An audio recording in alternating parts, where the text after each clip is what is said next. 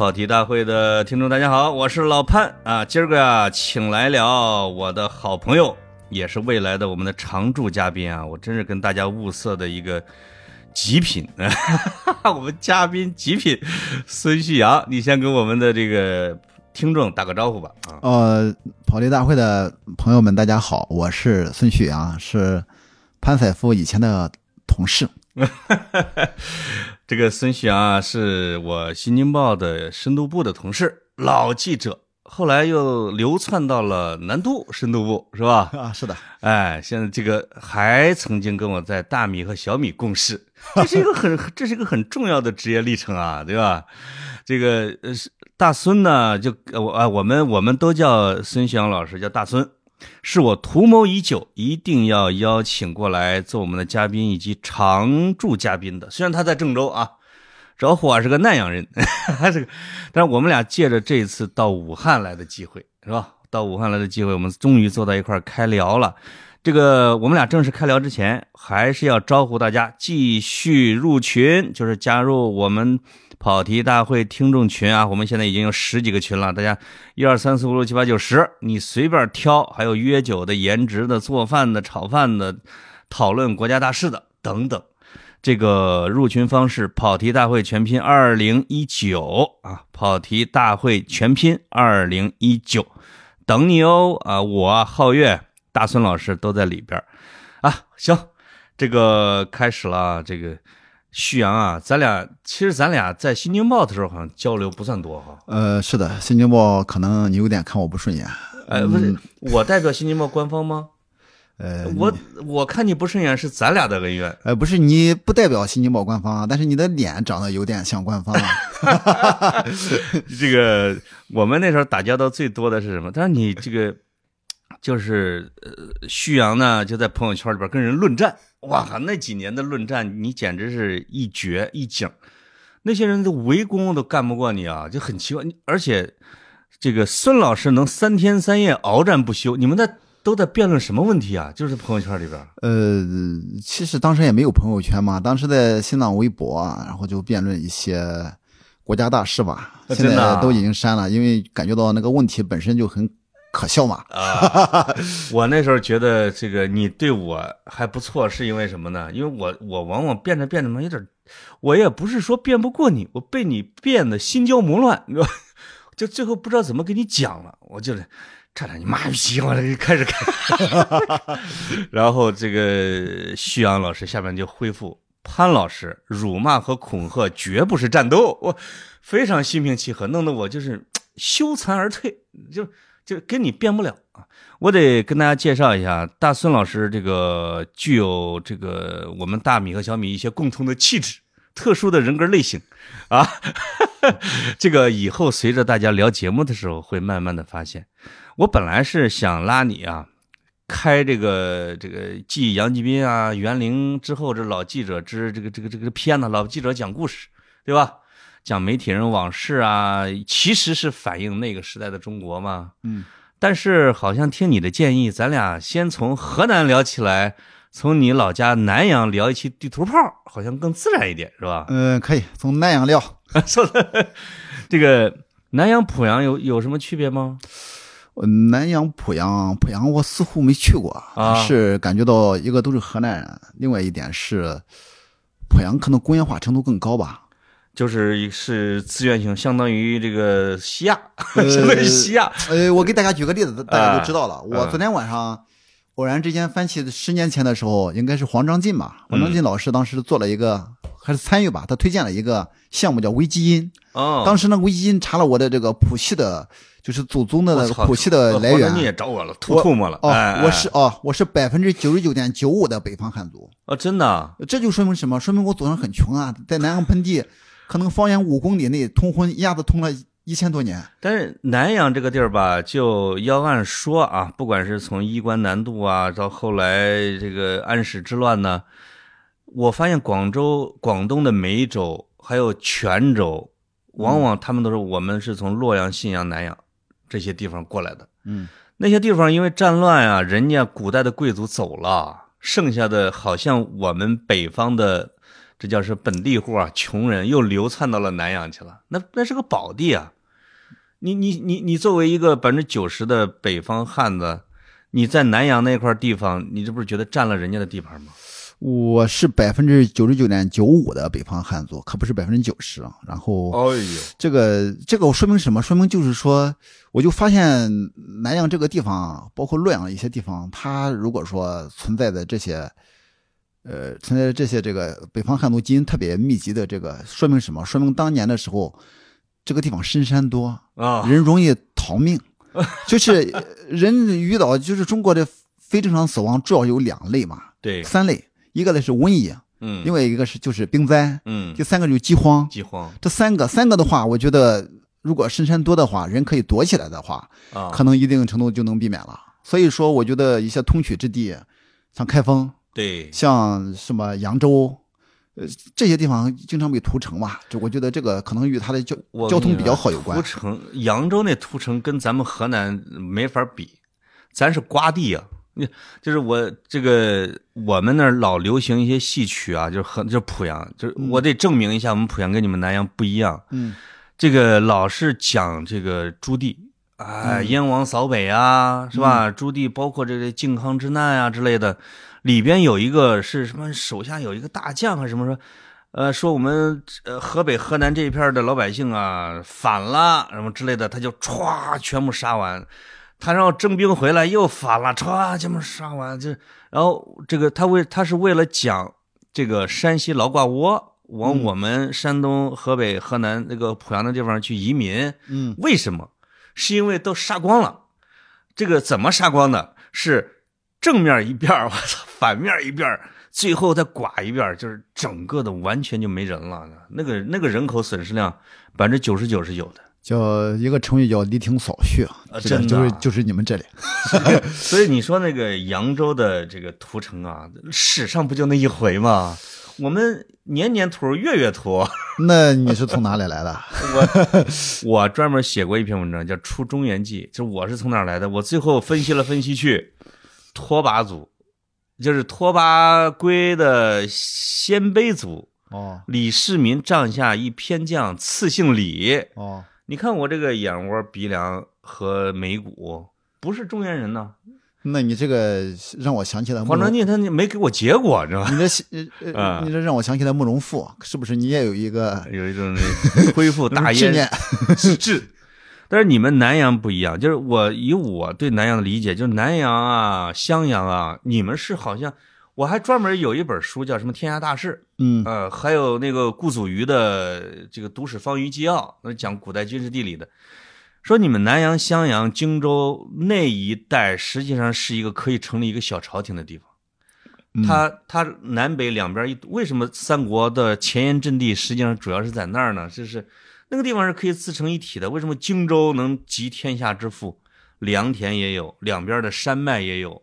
这个地形的小路的防守好像也有，嗯，那是一个出豪强地主大贵族的好地方。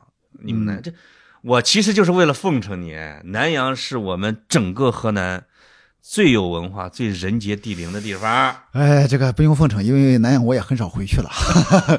咋的了？这个因为写报道不让回去了？呃，不是，因为写的报道太少，回去没有存在感，所以就不回去了。我发现你们这个调查记者啊，就是至少在你职业生涯的初期阶段啊，是因为你初期阶段线人太少，往往喜欢回到自己老家搞一票，就像那个出去的盗贼啊，就是要立一功的时候，大哥。我知道我们隔壁王老大啊，他是地主，他有钱，他家钱放在那儿。你有没有回你们河呃南阳调查什么负面报道？呃，这一点的话，就是我在河南做的比较多，河南做的这个所谓的调查新闻比较多，但是南阳的还真是相对来说做的特别少。一个最重要的原因是，就是一个南阳在河南成为新闻富矿之后啊，嗯，其实南阳的当时的负面新闻不是特别多。呃，他没有没有他没有足够多的热热度，然后其实也我我其实我我也没有特别特特别多的多的热情。另外一点是什么？另外一点是，其实有的时候我不太愿意回到老家，然后让他知道因为他知道你家住在哪里，你他甚至知道你妈每天吃几碗饭的话，这样来说的话，你做到他找到你家里其实很麻烦的。后来我做自媒体的时候，我写了一个公众号，哦，我们隔壁的村子就是梁红老师的老家，哎，梁红老师也是南阳呃是呃，他跟我我们是他的镇子跟我我们家镇子是挨着的，哦，他那个镇子上不有有有个小姑娘，因为上网课的时候买不起手机，然后就服毒了。但是后来抢救过来了，我就写了一篇评论，妈，任何一个平台，包括被剽窃的都是十万加的，甚至包括在今日头条，当时有三百万多万点击吧，有一个人剽窃我的，还是三百多万点击，就是那人家那个。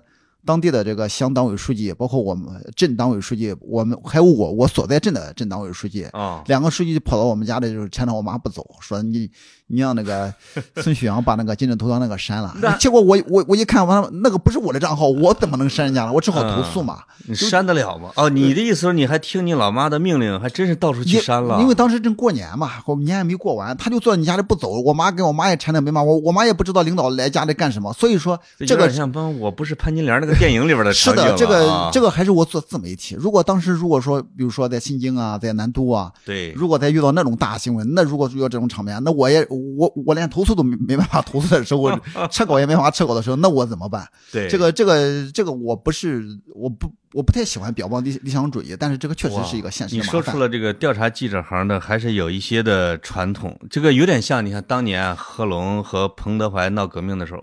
为什么贺龙的几十家不是都牺牲了吗？彭德怀也是至少得接近十口都牺牲了。这个当时我都是判断老蒋那没戏了。就是你不管谁，或者说你造反或者两派斗争的时候，你祸不及妻儿。吕布还这么说。呃，但是祸及妻儿的话，可能是解决问题最快的办法。这个也是一个。也是一个实实实在在的逻辑，就是就是你一个人闹革命，看来你们全家都改正不了。是的，是的，这个这个是这一方面是风险，另外一个方面是什么？另外一个方面是，如果说，嗯，比如说假设因为一个稿子，他们找到了你，找到你家的家人，然后你跟他们达成某种妥协，第一个是损害你的这个职业职业的一个伦理和单位单位的利益，和甚至包括那个比较广义的这个公众的利益。对，另外一方面是你这个就是你跟他勾兑的第一次。哦，你跟他勾兑的第一次之后，然后呢，你还要不要勾兑？要不要你你以某种方式啊，以以借助于媒体和你单位的力量，然后介入到当地的一个政商生态里边，啊，给自己获取利益？我知道是，我知道我的熟人中是有有人这么干的，是。但是呢，啊，所以说这个不简单的事，那不进去好几个吗？怕怕风 险，是是啊，就是 你很简单嘛，很简单个道理。假设你跟当地宣传部的关系搞得特别好，你在北京的某某个报社里边，呃。身居要职，就或者是专门管这个调调查新闻的，那你家里边有个什么事情啊？甚至甚至说你弟弟去县城去开发个房地产，是不是就有人给你行方便呢？肯定是有啊。所以说，所以说有人做这种情况，会慢慢的会越越来越下水。是的，所以说，但是呢，下水这个东西，它跟那个什么，它跟那个。呃，说个打个不恰当的比喻吧，跟你一偷东西一样，你一辈子只要偷过一次东西，你可能一一生就是一个贼。然后呢，你像那个河南这个情况，我我再给大家现在年年轻读者可能不太清楚的一个情况，我们就当讲故事。是啊，就是如果说你。假设你是一个外地的记者，你在呃，我我就不拿河南打比方吧，在任何一个省里边、一个县里面去采访，你以为在河南你还有什么生存空间吗？你就打吧。以我们当时十几年前拿二零二二零一一年，我采访遇到一个情况是这样的，当时马上就有一个人，我都我我跑到一个地方去采访一个县里边，我我刚县委宣传部，他也他接待了我，但是。不配合我，然后我就我就我就说我就说我今天晚上要发稿，你们回回应不回应我都要发稿，因为你们不可能说你们领导他永远不回复，我们这个稿子就不写啊，对，是吧？但是呢，我我只能跟你讲的是，如果你现在今天晚上六点之前不回复我的话，以后的话，如果第二天报纸都是你的这个负面信息，这个我不我我我不保证你你的回复我还写，然后呢，结果马马上就有。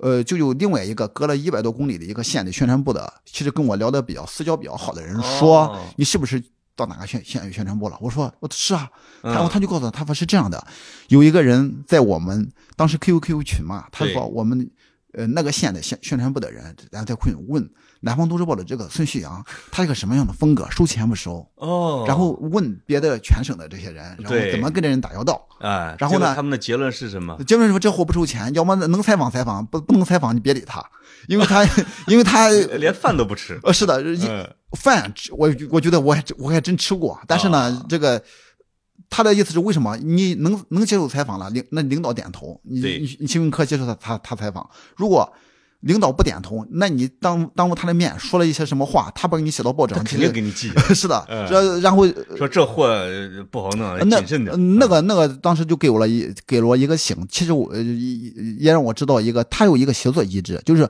假设啊你即便回到老家，嗯，你参与了一些勾兑，其实以后你的工作也罢，你的职业名声也罢，其实只要有一次的话，你不可能永远站起来了，啊永远不可能站起来了。其实你说的这些啊，就是论证了刚才的那个问题，就是你回不回老家去干活这件事情。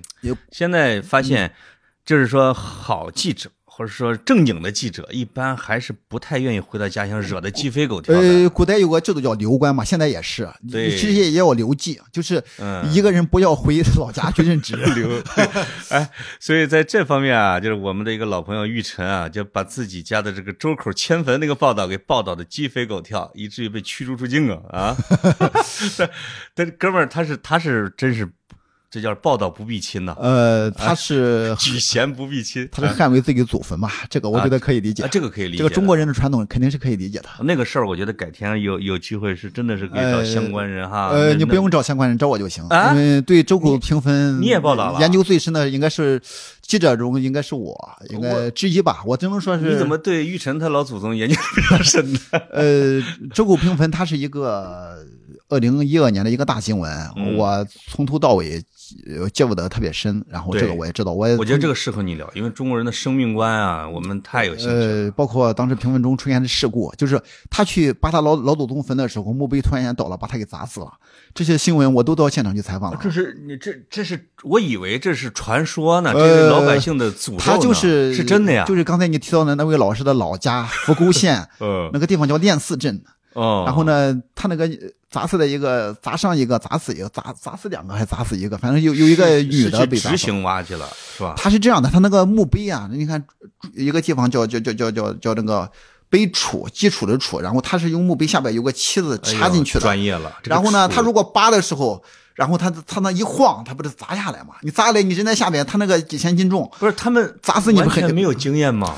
呃，他们立碑也没有经验，他们我立立碑没，他是个农民啊，他立碑没经验的话，他扒就是把立碑的时候，他找的专业人士立的，扒的时候是自己去扒的，这业余人士扒是的，是的，那是另外一个故事，下一次咱们可以因为所有。的寺庙、宫殿、古建，这个下边的杵和碑都是都是分开的，是的，是的，底下我经常会有只大乌龟啊、大貔貅什么之类的是的，它可能没那么精致，是的，但是人家显然是，这说明啊，这个周口这个地方呢，古代的汝南啊，是中汝南一带吧，兰陵，哎，汝南一带还是有一些古风的，我们那儿就见不着这类的碑，是吧？他能把人砸死，说明是有他的古代传统。嗯，他可能是觉得那个死者一一辈子太苦了，以后给他荣耀一下。他有他建立的特别高嘛，因为我当时的时候去哦去看嘛，然后你特别高，其实有点伪制啊，越制的这个东西，哎呀，这个这个现在是个乡绅吧？有可能是那种。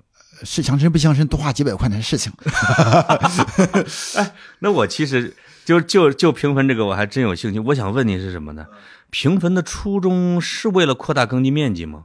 让老百姓多吃饭吗？呃，这个我觉得你用对问对人了，因为那个、大家都知道，其实除了这个王公贵族，以中国历史吧，除了王公贵族，甚至包括王公贵族在内吧，嗯，绝大部分的人的坟啊、其实就是老百姓的坟，可能就可能过了两代人，然后这个就化为黄土了，因为你这个不可能找到。你现在你村里你去扒扒看看，甚至包括他们自己的祖先，有几个坟还留着。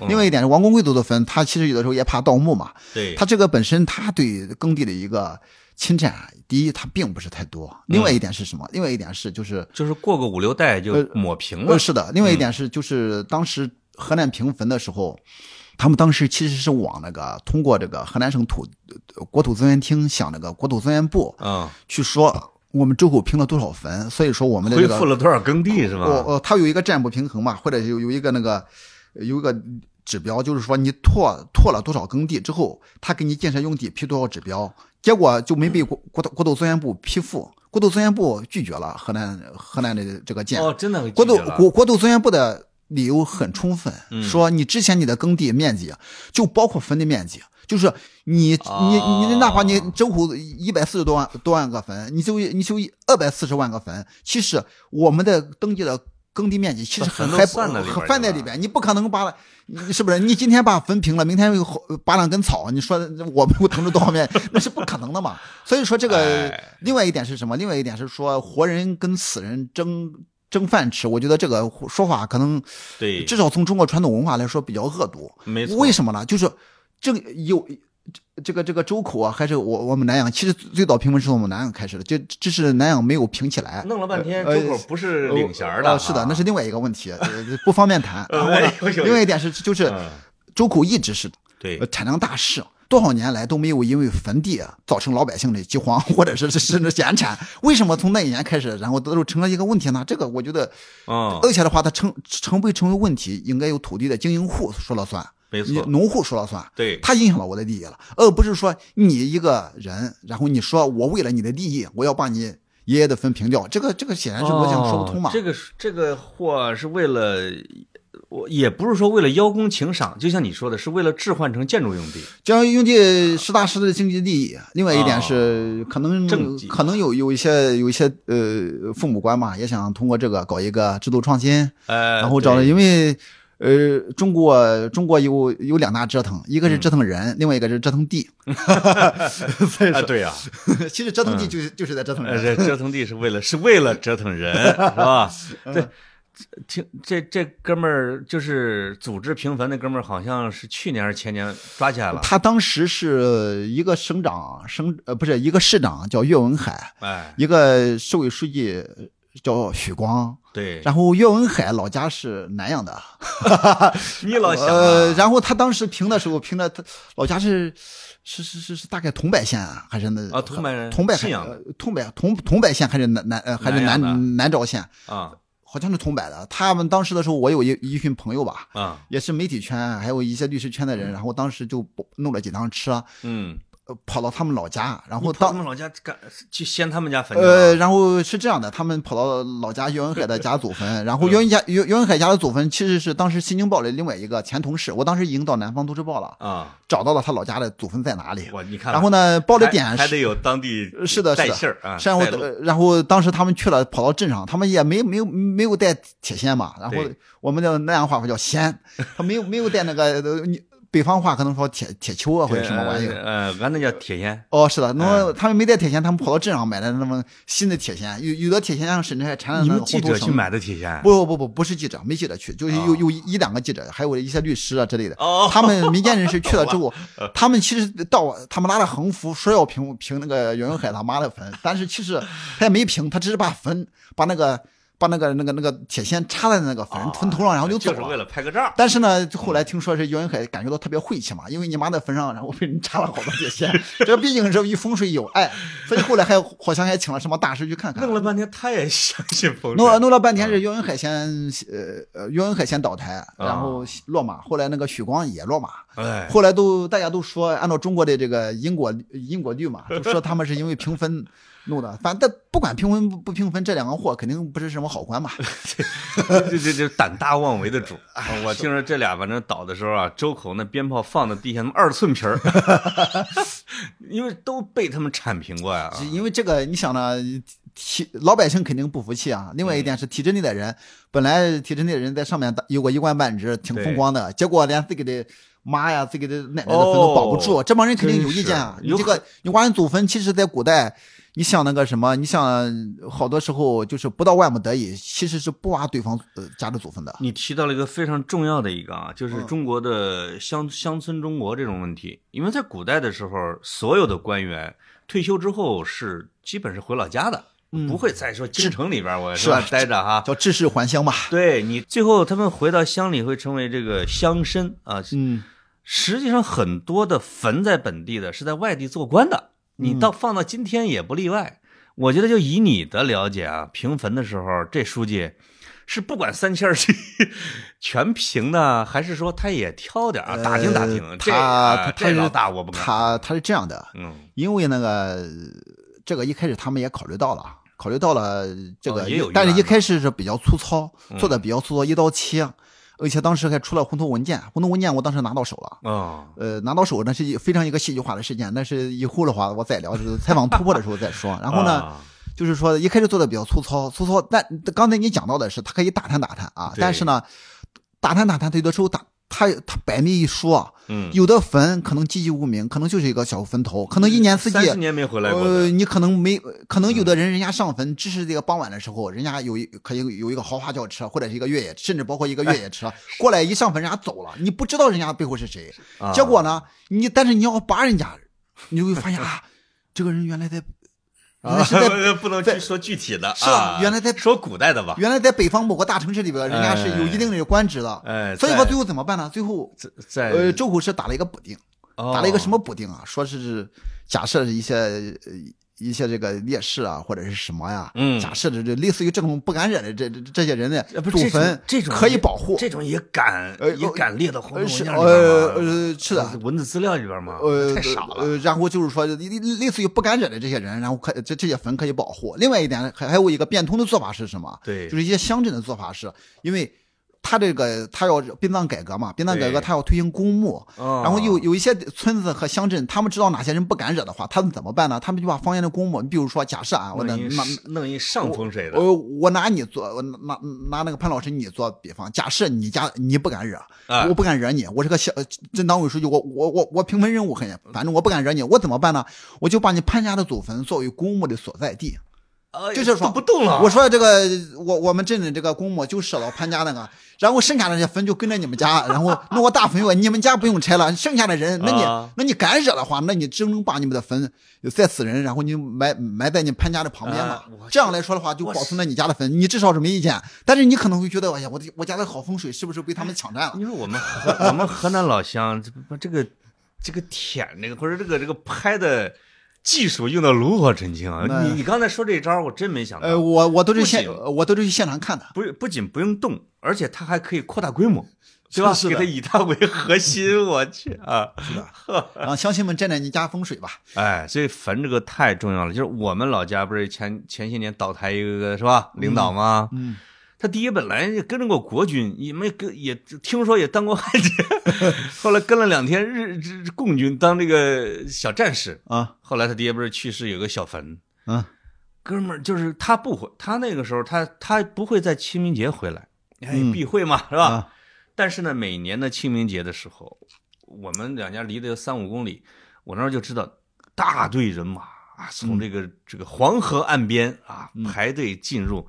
那家伙恨不得还孝子贤孙还跪那儿给老爷子弄一个烈士，我这给这个烈士要扫个墓，还弄个啥的。到后来他被抓起来之后，那个地方咔，现在我去芳草萋萋啊，芳草萋萋鹦鹉洲，在这是吧？武汉这边上，那老老头的坟长满了荒草，再也没人去了。说坟，活着的人、死着的人这几者，坟是连接中国的活着人和死着人的最重要的工具，祭典、祭祀。这个是吧？深中追远，嗯，这都是的，我，嗯，所以，我我我真的是觉得，在你的做的深度报道里边，评分，尤其为什么会有这么大的舆情？我是我那会儿觉得，其他人也没护着周口啊，周口那么孤立无援的那个时候，嗯，也没人说删稿什么之类的，他他扯动了我们中国老百姓的一个很很重要的一些东西。哎，我们这期是地图炮之周口吗？我那不过，呃，周口驻马店应该能比较代表中国吧，所以我觉得没啥。比你的意思比咱们南阳，比南阳能代表中国。南阳可能它的这个好多习气和甚至它的方言，其实跟那个襄阳比较接近。哎啊，这也是我想说的。我们一直不太承认南阳和信阳是属于河南。信阳人当然就默认了，他们本身他是瞧不上河南。呃，南阳人很生气，南阳说信阳是那边的，是湖北的啊，南蛮子。我们南阳咱是一家的。信阳的人看病，当年我二零一零年不是信阳有个蜱虫嘛？是中国，我当时是我是我蜱虫，呃，是我最先报道的。哦。然后蜱虫他们当时的危重病人其实都是去的来了武汉。来来这个武汉什么协协和医院啊，什么医院？因为在这离郑州比较远，其实离武汉地理位置更近，更近两百多公里吧，两百多少公里。然后而且江淮流域啊，是的，是的，是的，嗯嗯。那这时候有高铁的话，你们南阳到来武汉多长时间？嗯，我没坐过，我不知道。一个钟头，但是到估摸着也就这数。到郑州不到两个小时，但是南阳其实跟跟跟郑州一直是比较疏离的。所以现在啊，因为咱们第一期啊，这个作为给我们跑题的招呼期，得搞清楚你的上下五代、左右乾坤呐。嗯，所以南阳这个地理位置，就是以你从小生活的理解，你说跟郑州和河南的疏离，它的独特性在哪儿呢？另外一个，这种独特性是不是产生了很多当代牛逼南阳作家的原因呢？南阳这个它的这个就是说，呃，它有一个南阳盆地，它这是它的地理的障碍。另外一点是，它有一些也有一些文化的障碍，是就是说。南因为南阳比较封闭嘛，就像我的那个基因，北方汉族基因九百分之九十九点九五一样，它所以说它的这个竞争的竞争，特别是生存的竞争和和基因繁繁衍的竞争，然后可能是比较激烈。嗯，它又和它的这个农业社会的这样一些楼俗吧，我就称之为楼俗吧，我我我也不不替他掩饰了。然后可能是一些老习惯，可能是更加浓重。哦，所以说他会传统保护的好。哦，是，所以说他会比较注重家族的。教育孩子的教育，以以及你家族的生存资源这一块来说的话，就是你像江浙一带，他们的这个大家觉得他的这个科教文娱做的比较好的一个原因是他们富。对，可能南阳这一块他们注重教育，对这个出人头地啊要求比较高，是因为他太穷。因为他如果说出人头地的话，一个你比如说把一个孩子供出来，能解决很多问题。这是我百思不得其解，南阳怎么就比我们那边穷了呢？我一直是仰望南阳的，我总觉得南阳是书香门第，什么刘秀这帮豪强地主栖息之地啊。你你你你的你的说南阳特别穷有对比吗？嗯，它因为它没什么大的矿藏啊，至少当年的时候没什么大的矿藏。另外一个，它就是靠农业支撑嘛。对。第三个是南阳，就是它跟它跟好多地方就是说不太一样的是，就是说它因为它交通比较闭塞，所以说它的这个自古以来匪患比较严重。它匪患比较严重的话，就是说你老百姓不仅要面临天灾，还有官府的搜刮，另外一个还有土匪。帮人，我们地方就是，你像我们地方土匪的地方，你像我们那个邓州，现在还有好多呃，有有好多这个村子叫，比如说这个寨那个寨，然后我们那个，你像我们山那都是山村吧？呃，它不是山村，它在平地上修寨。呃，平地上修寨。另外一点，你比如说我们村子嘛，那我们那个地方叫河池村嘛，河池村。然后我小时候，现在的孩子可能不知道，我我们小时候我们叫沟南沟北。为什么？我们一个村子，一个丘陵，我们处于丘陵区地带的一个村子，分个沟嘛。因为当时挖了好深个一个沟，就是当时当时的寨墙，寨墙所在地。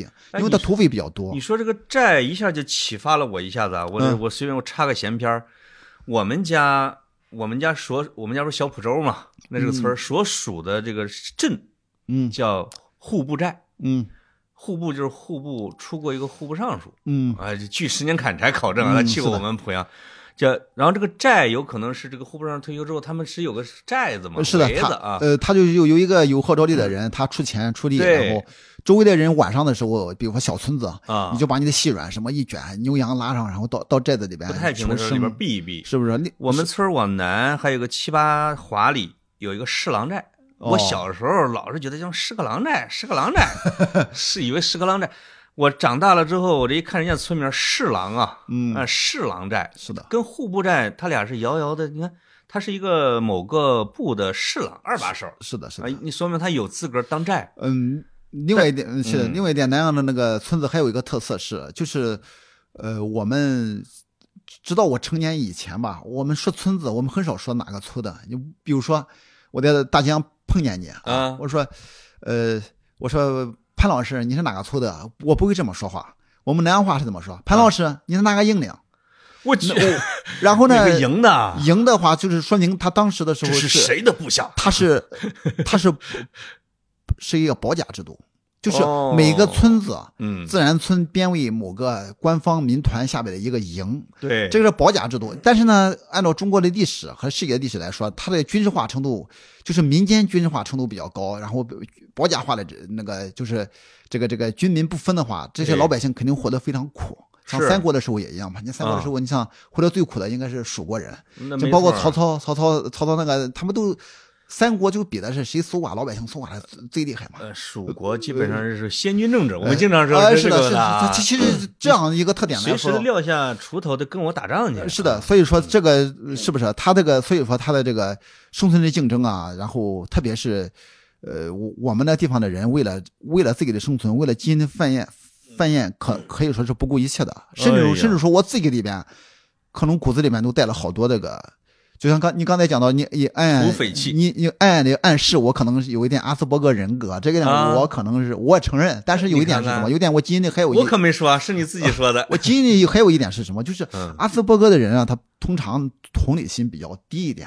第二个是，就是他的感情比较淡漠，就是说，我昨天晚上写了四点钟，给桂米写了公号文嗯，假如我的儿子是马斯克和奥本海默，因为因为这两个的传记不是中文版本出来了吗？这这俩人跟你都有点像，你除了智力比他们不太行啊，其他的都挺像。然后呢，但是呢，我有一点，我就最近这两年的时候有了孩子之后。哎，我有两个孩子，就我就发现，我就发现一个问题，就是说，我我这个骨子里可能对孩子，就是说给他们花钱啊，或者是对他们好，我可能是无限的、无限的，就是说无限的慷慨的。哎，我在想那个原因，我说，我说我以前跟那个跟人相处，好多人都。我不能说好多人嘛，有些人就觉得我这个人的情商也比较低。另外一点是，这个人可能有的时候确实是不能不让人太舒服。这个他为什么就是说这个相相相同的这样一个人，为什么对自己的孩子那么好？后来我就发现很，我就发现原因了。啊，原因呢是很简单嘛，我就举一下例子，你都知道了。一九六零年六六零一九六零年的时候，我们我的祖上死了三个人。死了三个人，然后一个一个人就是我用我们南阳话说叫老爷，啊，老爷是妈妈的爸爸，呃，不是啊，呃，我我们南阳话的爷爷啊，老爷就是老爷爷，这是我的曾祖父啊，老爷爷，我的曾祖父。另外另外两个人是谁呀？另外另外两个人是我奶奶的父亲和爷爷，我奶奶的父亲和爷爷，就是我叫老老爷，呃，是的，老老爷，我我我们南阳话说叫呃老伟爷，然后就是。我奶奶的父亲，我们叫老伟爷，然后我奶奶的爷爷，我们叫老老伟爷。我们，然后他是这样叫的。然后呢，他为什么是这样呢？就是我曾祖父是怎么死的？我曾祖父是生产队。当时的生产队赶那个大马车的，大咱大马车其实不是马，是牛拉着。对，而而且是当时最早的轮子好像是也不是脚轮，脚轮大马脚我小时候是见过包铁哦，是的，包铁包木的那种。他他干那个的，干那个的话，他通常是除了这个生产队社员的这个这个这个口粮外，他可能一一顿饭会发一个小红薯，一天会发个小红薯。哦。结果呢，因为他干那个大马车是风风餐露宿的，其实是消耗非常大。对。结果呢？那他他每次拿这个领完粮食，当时小孩子是没口粮的，你家有劳动力，按劳动力发口粮，而不是按人发口粮。对。然后呢，所以说我我父亲啊，然后就看着他的他的爷爷，我的曾祖父，对，看着那个小红薯，就盯着不放。然后这个这老头啊，然后他就很心疼自己的孙子，嗯，掰一半给自己的孙子，因为他也很饿。结果他孙子还盯着，吃完想吃。我爹我就也就我父亲嘛，吃了之后他又给，这样给我一阵子之后，他自己都顶不住了。然后呢？那怎么办呢？那问题是，他另外一个问题是什么？另外一个问题是，就是说，生产队赶马车的别的人，他都偷生产队的饲料，是黄豆炒熟，炒熟了之后，其实其实是可以当当那个上好的饲料。他们走的时候，他们会抓一把。放到这个裤呃，放到这个兜里边，呃，赶车的路上嚼嚼吃下去啊，我嚼嚼吃下去。对，南阳话叫嚼，做做，哦，那叫啊，那叫做。我南阳话叫呃嚼嚼，嗯，要要叫叫。然后他那个，但是呢，我那个他当时是三十多岁，不到四十岁。他有一个最大的问题是什么？嗯，他有个最大的问题是。他的这个问题是在于他，呃，他三三十多岁的时候，他的牙已经基本掉光了，因为营养不良吧，因为可也可能有遗传因因素。对，牙掉光之后，他他就是偷黄豆，他也吃不下去，也没办法消化。然后他只能泡软了。呃，那泡软了，那那不可能啊，因为你家里边。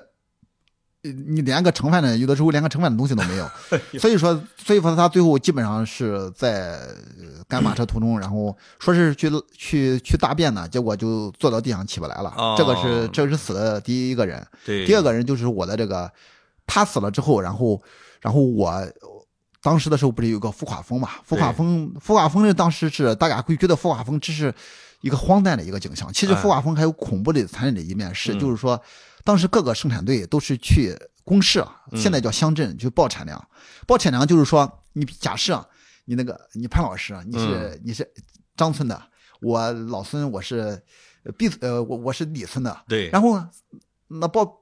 报产量都要分个你来我到啊，可不是吧？先做好 PPT 然后就同时放，而是说你报你报你亩产报啊，对对，亩产一千斤，那我到我这里我说我说我两千斤，那两千斤的话，那剩下的人说三千斤四千斤，然后那你要挨打呀，就是你报的再最少啊。你不最少说明你你你你对我们有意见，你要么你工作不力，要么你心怀心心怀不满。听说你们邻居啊，信阳报到了十五万斤。是的，然后呢，结果就是因为我我爷爷当时是村干部嘛，就是村里面的这个生产队的会计，结果他去了一次之后，他见那个场面，他他胆子小，他跑了，害怕，他一下子跑哪里？跑到兰州去找他姐夫去了。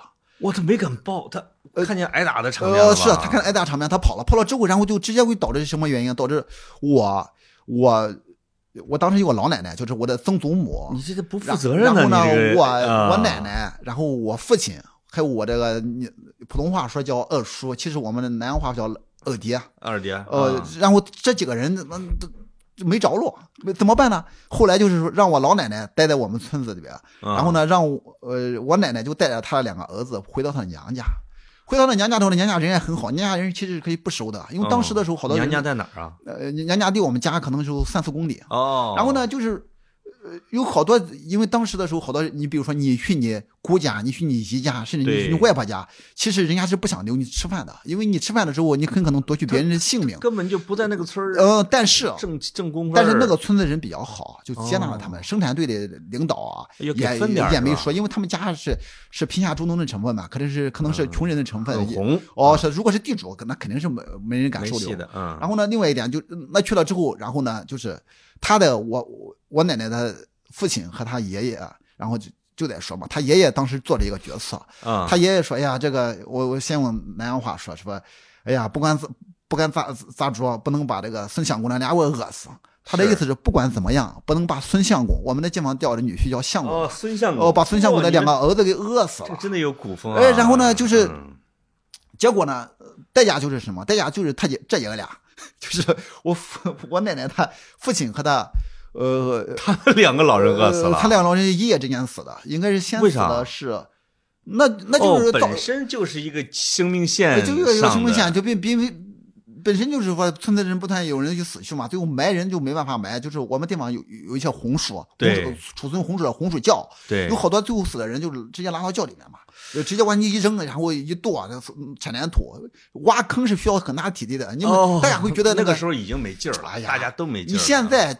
给咱俩给咱俩拿样工具，然后咱俩去野外去我我我去个去埋尸。其实咱咱俩的体力都不值。结果大家看那个看那个武侠，自己不懂。咱俩看武武侠电影，觉得埋个人很容易，其实不是那么回事的。然后呢，当时的时候就是去了之后，那代价就是说他们俩，他们爷俩，也就是说这个也不知道是谁先死的，反正早晨起来发现这爷俩都不行了。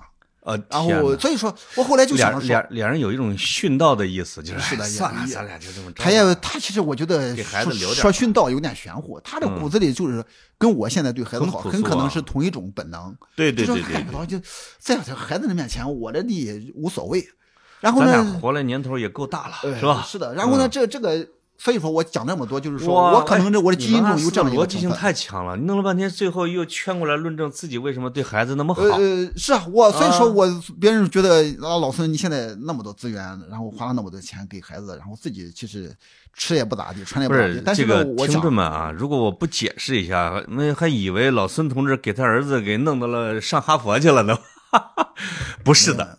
就是上了个普通幼儿园嘛，啊，是的，但是这种穷人没有想象力，嗯，呃，普通小学，但是确实是一个人带两个孩子，确实确实是不容易啊。就是我在我在分析我的基因啊，我我我这样一说的话，别人说说，如果说说老孙，你看你，呃，感觉到我在朋友圈中，我可能是为孩子可能最下力气的，其实我自己就感觉到，这对我来说是一个本能的事情，是这个这就很残忍啊，就是说，如果说把这个进化的规律。把进化的心理啊，包括人类学的这些玩意儿，往那个南洋盆地的这一千多万人头上一框，嗯，这个南洋盆地这些人还到底剩哪些优秀的品质，还是有哪些能让我们自己让就是自得的感觉到自己身上确实荣耀的东西？我有的时候我会陷入到一个比较深的怀疑当中。刚才你说的啊，行，我我本来想说是为文化传统而读书的那帮人啊，在你这儿我才知道，其实嘛为了活命读书呃是的。有谁啊？有二月河，哎二月河。呃南阳的，呃，他老家不是南阳的，但是从小从南阳长大的，长大的他跟啊。他他是南下干部，我听说他父亲南下干部。毛奖的，你们南阳作家都一大群。呃，是的，这个好多，啊，像像像周大大新周大新，以前嗯。还有这个我我我我少年时代比较喜欢周通斌、哦，姚雪银，啊，姚雪银是南阳的，嗯，姚雪银是邓州的，跟我还一个县的。姚雪银也有点那个特殊人格类型。呃，我我还来论证过，我我我是不是给你发过，还是给别人发过？嗯，那那冯友兰不是也是南阳呃的？，姚雪人说用来吸：“我的这个书啊，就是已经远迈三国，哎，就是呃他们可以跟我比肩，应该感到自豪。我嗯哎呦，我这厉害厉害，嗯嗯，还有一个，比如说南南阳出的还有一个叫雅仙吧，雅仙是一个诗人，也是雅仙哦，不知道台湾那个诗人诗坛的哈，哦，台湾那个是，然后去都去去一位女士是吧？哦去去去台湾了，他是一个呃他是一个男的，哦，男的啊，然后还有一个是谁？还有一个就是咱们咱们年你你你年轻的时候肯定看过他的武侠小说啊，卧龙生，老家镇平的，卧龙生 应该是镇平的吧？啊啊，他是他是呵，他是南阳的，为什么叫卧龙生呢？就是因为卧龙卧龙。哦，是这个意思啊？嗯是的卧龙岗上一这个说错的话，我道歉。但是我我印象中就是我在初中的时候啊，在那几个小说作家里面是最爱读卧龙生的。因为因为委托他的委委委托委托他的名义写的武侠黄色小说的人是最多的。你太懂老司机吧哎，老司机。我现在啊，就是基本上行吧，我认同你的这个结论，南阳也很穷，对吧？在这个跑题的嘉宾里边啊，有皓月、韩皓月，是吧？嗯这也是我我经常会默默的比一下咱们几个谁的童年最悲惨、最穷，嗯因为我小时候吃红薯干子馍，吃黄窝窝啊，这就是我的记忆了，没别的了。韩红月是他说到他十三四的时候啊，饿的他他他七五年的，饿的要去人家地里边偷两个红薯干吃了度过一天啊，因为他的家庭破碎，那呃，妈妈改嫁呀，就是这种的啊，就是他从小寄人篱下，有点这种感觉。但是说实话，就是我一直给你提一件往事，你不承认，因为你讲过你跟你爸什么进城卖东西，这个呃我也不知道是我记错人了还是咋的了，反正是你描述的你的小时候生活之苦，真的让我潸然泪下。呃，我我听了那个韩老师的这样这种苦，我觉得我的苦都不想讲了，我确实是比不上他啊，真的？吗？但是这个比苦本身是一件很荒唐的事情。但是你的夸张的文笔让你弄得呃你太悲惨了。我我，啊但是我确实挨过饿，这倒是真的。你就是怎么你怎么挨饿？嗯，那那我那家里你是八粮食不几年的？我是八零年的。你八零，你比我们小四五岁，你还挨饿，你是给我们抹黑，你知道吗？你那那大哥，给南阳抹黑那你要清楚，现在世界上还有人在挨饿呢，是吧？那这个别的地儿啊，对呃，对这个就是说，因为当时的时候，你比如说我们那个，我们地方是主要是，呃我们的口粮主要是小麦嘛，因为我们地方也不不不产大米，其实也不喜欢吃大米，那样是就是我我就我只能说我们我们邓州那个地方。对然后呢，你比如说你家里，比如说假设你家我们家五口人，啊，一年可能要吃个假设吃个两千斤口粮吧，对两两千斤小麦。但是呢，问题是你如果说，你比如说你产一个，你产了四呃产了三千五百斤小麦，但是你要交两千斤去去交给这个所谓的国家吧，嗯然后就作为交公粮吧。对你交了之后，那你不就五有不是有五百斤的差额吗？五百斤的差额，但是你有没有别的经济作物和别的这个小生意来贴补这个五百块钱的差额？是那。真那你真能我记得那时候我们那儿一一亩的交公粮或者一百七十斤吧，但是你亩产才可能也就三百斤吧。呃，我的当年的隐隐约约的印象是，大概二分之一的产量要交嘛。对，哎，呃，中国古代可能是一个比较公允的数字是二十税一嘛，其实嗯我们都达到二税一了。对呃，而且因为我们那个地方还产烟叶，烟叶之后当时也在交，也在交税，得交也得交，因为经济生活它这个交的还多呢。有的时候它可能不是说简单的就是把东西交给政府，而是说你比如说那个烟叶，你得弄好了。你你烟叶你弄好之后，你是按照政府给你的定的价，你卖给一个固定的，我们地方叫盐仓，对，盐仓，然后就是收购站，就是烟叶收购站，收购站的。然后你它不是一个自由或者是一个开放的市场，所以说你的定价是完全是由单方面买方给你定制定价，经常拿一，这其实八分，就就就这个就过去了。这其实也是一种征税啊，对，这也是一种征税，但是专专卖税和专买税其实都是税啊，都是税。所以说在这种情况之下，那你这个。你小时候，我我觉得我小时候就是，特别是到春天的时候，青黄不接嘛，然后馒头馒头都吃不够。我有好多人，这个会影响到影响到我很多价值观，就是你就是说，本来父母其实情商也不高，然后月额也没什么东西，天天用用暴力和斥责和这羞辱来来来，就是说你呃来对待孩子。对。然后呢，你的那个，你之所以说你小时候也吃过那些乱七八糟的东西，然后呢，但是呢，你的心态比较平稳平和的一个最主要原因是你可能是。你可能是不缺那种家庭的温暖，或者是你家庭没有那么多压制和那那么多的这个白眼。是这样的啊，就是我七六年生的嘛，嗯，我也吃黑的黄的这种，嗯，同时我爷爷也在卖羊肉。哦，哎呦，吃每天要吃上一些羊肉嘛。你这个，你早说的话，我都不来给你做节目了嘛。哎呀，小时候阶级差距这么大。嗯，是的，是的。我小时候，呃，不夸张的说吧，我一年我妈给我的压岁钱，嗯，毫不夸张的说，一年连一分钱都没有。就是我，比如说我，那你提这个，我逢年过到底是有一分还是说没有一分，连一分都没有？就是在我妈看来，小孩子是不是没钱的原因？就是说这个回到另外一个问题，就是说人祸呀，人为制造。尽管尽管说我们家里是有点穷，但是如果说他们的这个天性也罢，他们的后天的这个教育的一个也罢，他们如果说能有一些温暖，能有一些这个爱的话，其实是我的性格可可能我的处境会好很多。就是小时候。但是呢，他当时确实没有，我想他也没按照他的履历和他的遗传，他确实也没能力有。在这种情况之下，我说的不是不是怪谁，而是说观念的问题。这些乱七八糟的所有我不能决定的事情，或者说只有我中间复盘才看得清楚的事情，其实决定了现在的我。哎，过年的时候，如果你爸妈 爹娘啊没有给压岁钱。你的上一辈儿旁系的或者什么他们会给吗？给了，给了，但是但是我妈马上会把我收走啊！不不，那这不给还就罢了，还剥削呀？是的，那不是不算剥削吧？没收嘛？这玩意儿这不叫征税，他他整体就没收了。你你妈更粗暴？不不不不，他可能在他视野中，他觉得小孩子不需要有不需要有私私私有财产供给就行。呃，我我甚至有的时候不想跟你供给。你比如说有的时候。我大概二年级吧，就是说老师二年级下学期可能是一个，我记得非常清楚，一个夏天，他可能学小孩子需要学学那个直线啊，学量尺啊。对。然后呢，我想买套尺子，然后我妈就不给我买嘛。我妈说，然后你就问你，我问你姑姑要。你看他们，我姑姑她当年辍学辍学辍学了很久，她有一些一些老文件嘛。然后，但是问题是我妈跟我。奶奶还有他姑姑的关系都相当差，然后呢，这会让我很难受嘛。你去要的时候还是低三下四的嘛？是的，低三下四，低三下四。那我姑姑说没有啊，那没有怎么办？我回去又跟我父亲说，我父亲又又去要过来。然后，但是呢，就是我妈这个，她她就，呃，阿伦特曾经说过一个无无无意义的残忍。我妈就是属于这种无意义的吝啬。然后这个，她其实是在在我后来的好多后来的这个。人生过程中，其实也让我对钱啊，对这些事情，也产生了一些，就是说我有一些有一些，就是说有有好多地方，就是说现在我可能会想的非常开阔。我以前以为啊，你跟我们吃饭的时候，你只来一碗面条，你根本都不带点菜的，是因为你抠门儿。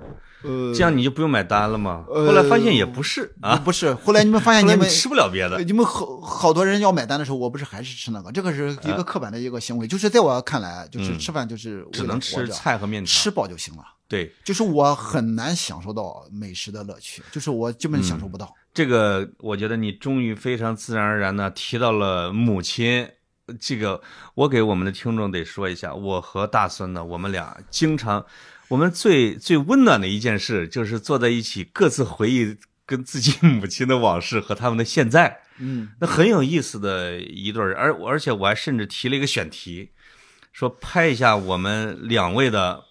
妈妈的生活啊，和他们工作的场所，这我们跑题的听众都知道啊。我妈是这个在我的老家，把我们家改成了一个小小的 church 啊，我们就是不说中文 church。每天不是每天每周有那么两三个老太太，我我上个月带着我女儿去了，我女儿说要给我奶奶拍点小小小影片她学电影的嘛，在才大一大二的，这个结果我我我妈很重视，我妈就说这个行，这我孙女过来拍我了，今天周三下午我们做礼拜，然后这个结果只来了一个人啊，这个一个七十五岁的一个老奶奶，还糖尿病，只能扶着墙，她如果不扶墙啊。他在空中走的时候，像随时的就咔嚓就摔那儿了，给我吓的。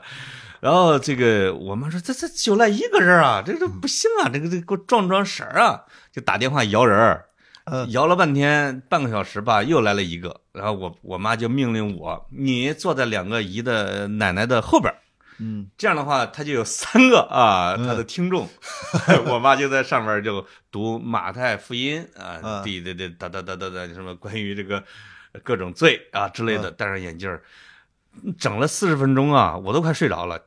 结果嘞，这个等他讲完之后，我那个那个奶七十多岁老奶奶睡的那个口水在桌子上 拉不起来了，就是嗯完了，我说完了，然后让他站起来站不起来，你站站不起来，你给直接给架起来，还得慢慢的 再扶着就走了。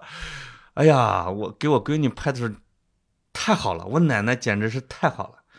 我这个我就这个要，我一直想见我大娘啊，也就是你妈。嗯，到现在我不是要去襄阳、荆州、南阳吗？我一直跟你汇报，我是我是很想拐到南阳去见一下你妈，去她的那个三官庙去拜一拜，再一个看看你妈，这是她的道场啊。我路过他的道场，我们是要参一下的啊。嗯，哎，那你妈现在是她是什么意思？三官庙是一个干啥用的？这个三官庙自己盖的吗？呃，他是这样的，就是他自己搞了一个庙，然后可能是多年前吧，七八年前吧，我也我我也懒得去盘盘点。他是属于那个道吗？三三观，它应该是严格来意义上来说，它应该是属于道教，而且三观应该是指的是三个，有点像三个神清哦，有类似于三清吧。但是我我也我我懒得去查，因为我对它毫无兴趣。这个三清，但是我妈认为是三观是一个排行老三的一个大将。姓赵，三观大帅，我去，那不是杨六郎吗？不是，不管杨六郎 还是六六六杨郎，然后反正南阳关有武云昭啊，那豫剧里边嘛，乱七八糟的，什么王莽撵刘秀啊，什么乱七八糟。就说他这个民间的信仰，他是一个神话传说、历史典故，乱七八糟，甚至包括看的《西游记》的《西游记》里面的一个情节，胡乱附会的。我妈的那个，她弄的那个庙里边有几个神佛，道教的，还有佛教的，这些什么菩萨什么都有。我妈的那里多种经营啊，然后类似于就是说，类似于河马圣仙一样，你要啥有啥。他的，你回去看他主位上到底是太上老君、通天教主、元始天尊这几位吗？还是说是太上老君、孔子加释迦牟尼？有时候是这个三三三三观嘛。他的主意我也我对，有时候释道儒，他或者是他是搞了一屋子，搞了一屋子，当时请了就是香港一个人，说是呃我南阳话还有《西游记》里边有王母娘娘叫素胎的。我南阳话把素胎的，然后呢叫个素胎的去给他素的，然后就乱七八糟，就是说他那个根本就与任何的宗教史的书籍，甚至包括宗教本身的书籍没有任何。那个工匠是听你妈的，还是你妈听那个工匠的？是你妈是给我来一个碧霞仙姑。他听我妈的，娘娘，他就听我妈的啊。我说个难听话，我妈如果说让他搞一个猪八戒放到那里，他就会搞，因为他是个他是个匠人，他要的是我管呢，我我把他石膏一塑，你给我钱就行了。你塑谁我也敢塑。当然了，有些人他不敢塑，他不敢塑，但是啊，对，剩下的人他敢塑的，他都给你塑，只要你给钱嘛。所以，嗯，所以很荒诞。我们村那个元朝古寺啊。延昌寺的原址上，一帮老太太没有一个认字的啊！我去参观的时候说：“小儿俺都不认字儿，你帮俺看看。”他那个院里边有个碑呢，复刻的，就是重修延昌寺碑，那是元朝的敕建皇家建的寺庙。我进去一看，三十多个，这就是神像啊！但是都是主要是娘娘们。我我说这都是谁啊？呃，七仙女儿，嗯，陛下，呃，女娲，是的，呃，这个恨不得这个那个叫什么织女都都都得在上边啊，王母娘娘在中间。那你那你们这那个庙是中国女权主义的起源啊？对，是这个他们呢就把这些弄完之后，确实还不错，各各村的老太太们都来了，嗯，还有捐款人，然后他给弄了一个角。弄了一个空的，准备盖一啥？我说你们准备这弄啥呀？这么隆重？他说弄一个毛主席。哎，是的，这是也是个民间信仰一种啊。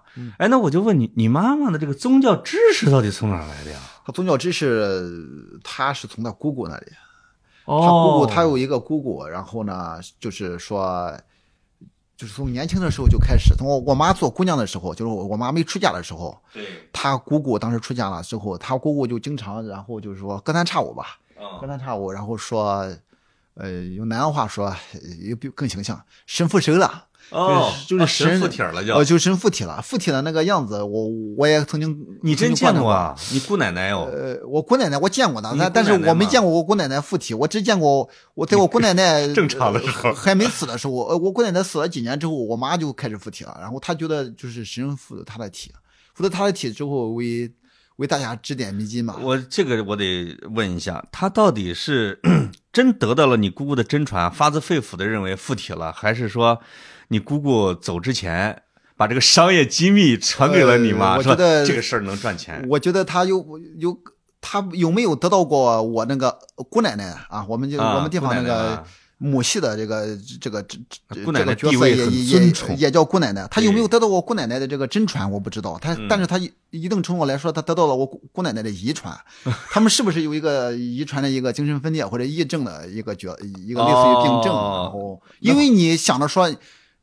因为你平白无故觉得某某个神仙附着你的体，这个这个神仙又虚无缥缈，甚至连那个现在的神仙目录上位列位列仙班的神仙目录上都对不出号来，这样一个人，那你那我肯定要怀疑你的精神状态啊。那 比如说他的你的这个呃，这叫什么姨妈这个家族啊，他的这个是每一代基本上会有这么一个传人呃，按照我妈的描述，应该是一代一个。我我那个姑奶奶，二姑奶奶，估计之前也有这个。啊，也有这个，但是呢，这个因为这个这这又不是什么大户人家，也没什么家谱，也搞不清楚。反正是从他的那个谱系来说，他应该是就是跟着他的二姑啊，我妈跟妈妈跟他的二姑，他就遗传了这样一个东西。所以你你妈妈那个附体的起源啊，就是跟你，因为你看肯定很多历史啊，像洪秀全嘛，洪秀全没考上秀才之后大病四十多天，是的，一醒来之后说我是上帝的二小，那是释迦牟尼不是也是发。发高烧弄的嘛，也是发高烧弄的。嗯，是的。那你你我的意思说，你有没有呃，因为你小时候肯定陪着你妈的，她第一次附体，或者说她是怎么就，她是不是也病了几天？我记得她她第一次到底什么时候附体，我也问过我父亲，我父亲也说不清楚。但是呢。早期的附体，有的时候他会在什么？就睡到睡到半夜，因为睡到半夜，我们家的那个当时是是搁了我们这搁了这个搁了堂屋嘛，搁了堂屋，然后特别有一天晚上电闪雷鸣，然后他就说附着他的体，附着他的体的时候，他有一个那个，这这个他好像是雷雨之夜，就好像附体的时候，好像是首先是像像打针一样很痛苦一样，然后他就说哎呦呦呦呦呦，然后然后就这样，哎哎呦了哎呦了，然后我就他就开始癔症了，呃癔一某种。比较奇怪，甚至有有点小小恐怖的腔调，开始以唱唱念的角度，也好像带着一个曲调，然后再唱。哇，那些词儿也是天生会的啊？呃，也不是天生会，我估计是他旁听的，他旁听了他他二姑之后，然后进行某些改良吧，然后就那样来说说了之后，然后就就是好像是。然后就开始了嘛。如果后来我考上大学那一年，然后考上大学那一年，然后他就开始有一些有一些信徒嘛。刚刚你你说你妈妈那叫听众，那不叫听众，那个学名叫信众。叫信众，信众信徒，然后就过来找他，找他，然后后来就慢慢找。现在这这两年来好像打击了，打击了之后，就是说，就是乡政府的人还有宗教局的人也去找他，嗯，叫他不要这样搞了。然后。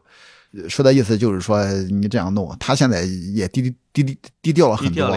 以前那个过大年，每次过年的时候，他有的时候他还会会让他的信徒啊或者啥，请了一些南阳的豫剧啊，然后哦南阳挺戏班的戏班的还有晚帮。我其实我在我们南阳晚帮比那个豫剧更有呃更热晚帮。是安徽的吗？呃，皖是南阳那个皖，哦，南阳哦，那个南南阳皖，那啊那就是一个南阳盆地土生土长的那个皖，那个价钱越来越贵，好像现在一天的话唱一天，现在没个大几千块是，人家是不给你唱的。但是你你妈妈的粉丝是请他们过来一唱是吧？呃，你比如说，曾经有一个人是这样的，他的孩子说发高烧还是高烧不退，说是在我妈妈这里好了，或者是，或者是我妈妈当我妈当时给了他的安慰，他孩子最最终转危为安了。这个真的啊中间的效应一样，到底是我是不是我妈的这个作用？但是人家不管，人家管的，人家只看到孩子最终好了。中西医结合啊，哦，人家就花了大概花了一万块请的戏班子过来唱，哇，然后但是这个宣传效果那是是吧？是不是？就是说，对我妈来说，这是非常有排面的嘛。你戏班子来人来说的话，你比如说，这个戏班子，我们本身可以是可以是可以不管他的饭，也不管他的烟的，但是来了之后，东家都管嘛。你我妈就很有很片儿的天赋啊，就是人家不是说，这个我给你送钱，你你你别给我送钱，我不要，你给我唱戏嘛，你给我唱个戏嘛。类似于我的这个今年的这个宣传经费，然后你帮我解决一下，是不是？把宣传预算嘛外摊出去。啊，是是是，哎，我又外摊了啊，你给我包了吧啊，哎，这个非常，这这他是大神儿吗？跳大神还是算命，还是呃叫魂儿？呃，基本上是属于哪个流派？跳大神至少有一个咋咋呼呼跳的过程，他就没有咋咋呼呼跳的过程，他就坐到那里，然后就是类似于，哦类似于唱着哎呀哦，那其实我知道了，它有准确的叫法，我们村儿是也有的。我曾经有一个在我们那个我小学同学在我们村儿，他嗯奶奶是，嗯我们叫屎婆，就是你可以叫神婆，就小二黑结婚里边那南个南阳话小秦他妈南南阳话叫神婆，神，你们叫神婆吧？呃，神婆，嗯，我们呢也叫神婆，也叫师婆。嗯嗯，师傅的师吧，可能叫师婆。嗯，我那个老太太呢，我小时候去她家玩的时候，她已经七八十了，她都可能有点中风还是怎么，她的口水是一直在往下流的。哦，那那是中风，我正他家正在他家吃饭，外村的骑着自行车的，嗯前面老爸爸骑着自行车，妈妈抱着小孩来的，嗯就找这个老太太。这个老太太呢，就这个流着口水，就给小孩儿就是看一看也不把脉啊，嗯。就是哇哇哇哇哇，就那个自己说了一种我也不懂的语言，嗯。然后呢，就是就是给了他一个方儿，嗯。他们家自己还有诊所他就给了一个方儿，就是就当然这个药不是他们家抓的，他嗯。我当时的时候，他儿子就说你拿着去别处买药去吧，别人可能给个三块两块的把钱就给这个师婆，嗯，哎，他就是走这样，你妈是不是有点这个师婆？她不一定是大神儿，呃，他倒不是，他倒不，他啊？倒他倒不怎么给别人看病，他就是说，转运啊，一基本上现在这两年来，然后看婚姻的比较多，看婚姻的还有看财运的，哦，也有看重病的，说问问问他个前途，他他不他他他也没有说有有有一种办法来给别人治病，嗯，这个倒没有，主要是算婚姻。啊，然后曾经他有的时候给别人包点香灰，说让别人回去喝，然后我就告诉他，我说千万别我说一旦你出人命的话，你是要坐牢的。然后弄了背后幕后还有你的，给他要指点一下。呃，我不指点他的事情，我不参与。然后呢，啊然后你提示风险，我之之所以在这里说，就是说我很不赞同。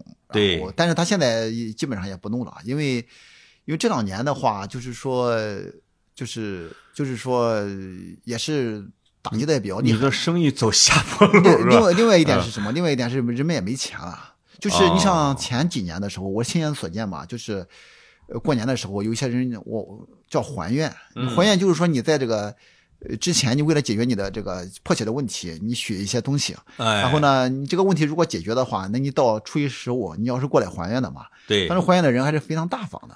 哦，现在的话，就是这两年来，然后就就会发现，我妈就会感觉到经济就非常差了。是问财运的人越来越多，然后找不到工作的人越来越多，哦，娶不到媳妇的人越来越多，这东西，你妈也她解决不了啊，对吧呃？他解决不了，她就起一个，她更多的她的角色，呃呃，角色慢慢慢慢就成了一个心理咨询师的一个角色。我觉得有一种叫延缓失望，延缓失望是，你本来现在就失望，你应该你你改成了三个月之后失望。那中国人他就是靠希望活着吧？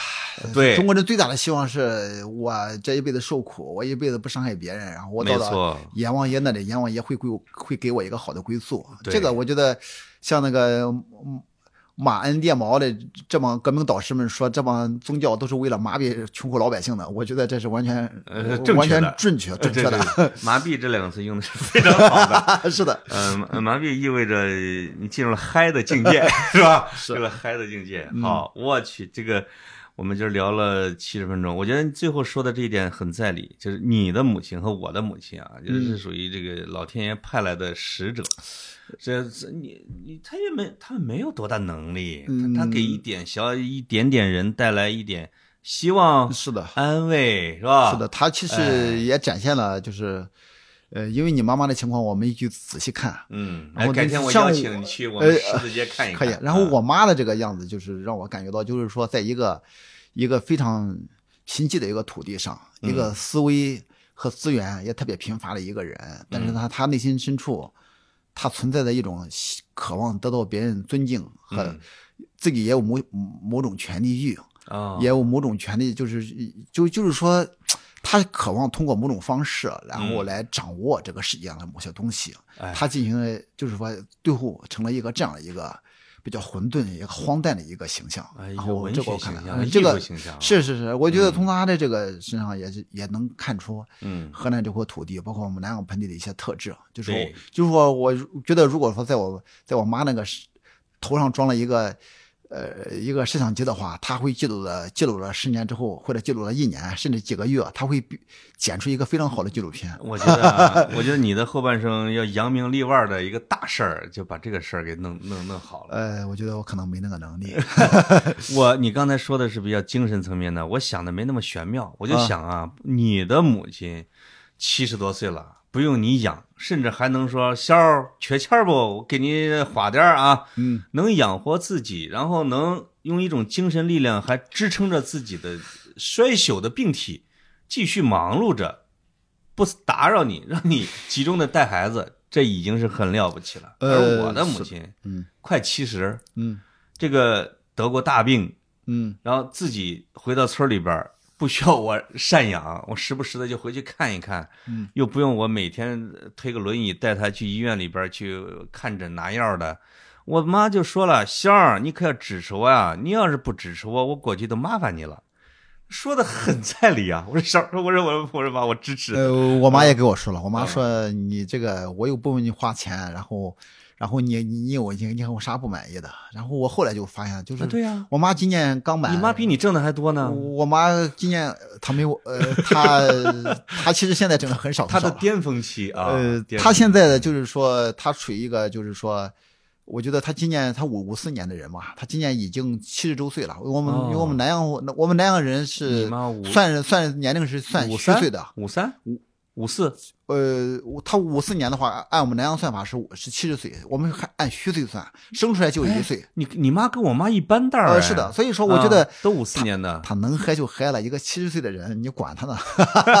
是不？我们就你想啥？我们到七十岁，我们会是一个什么样子？我觉得我肯定精神上我肯定不如我妈，因为我现在。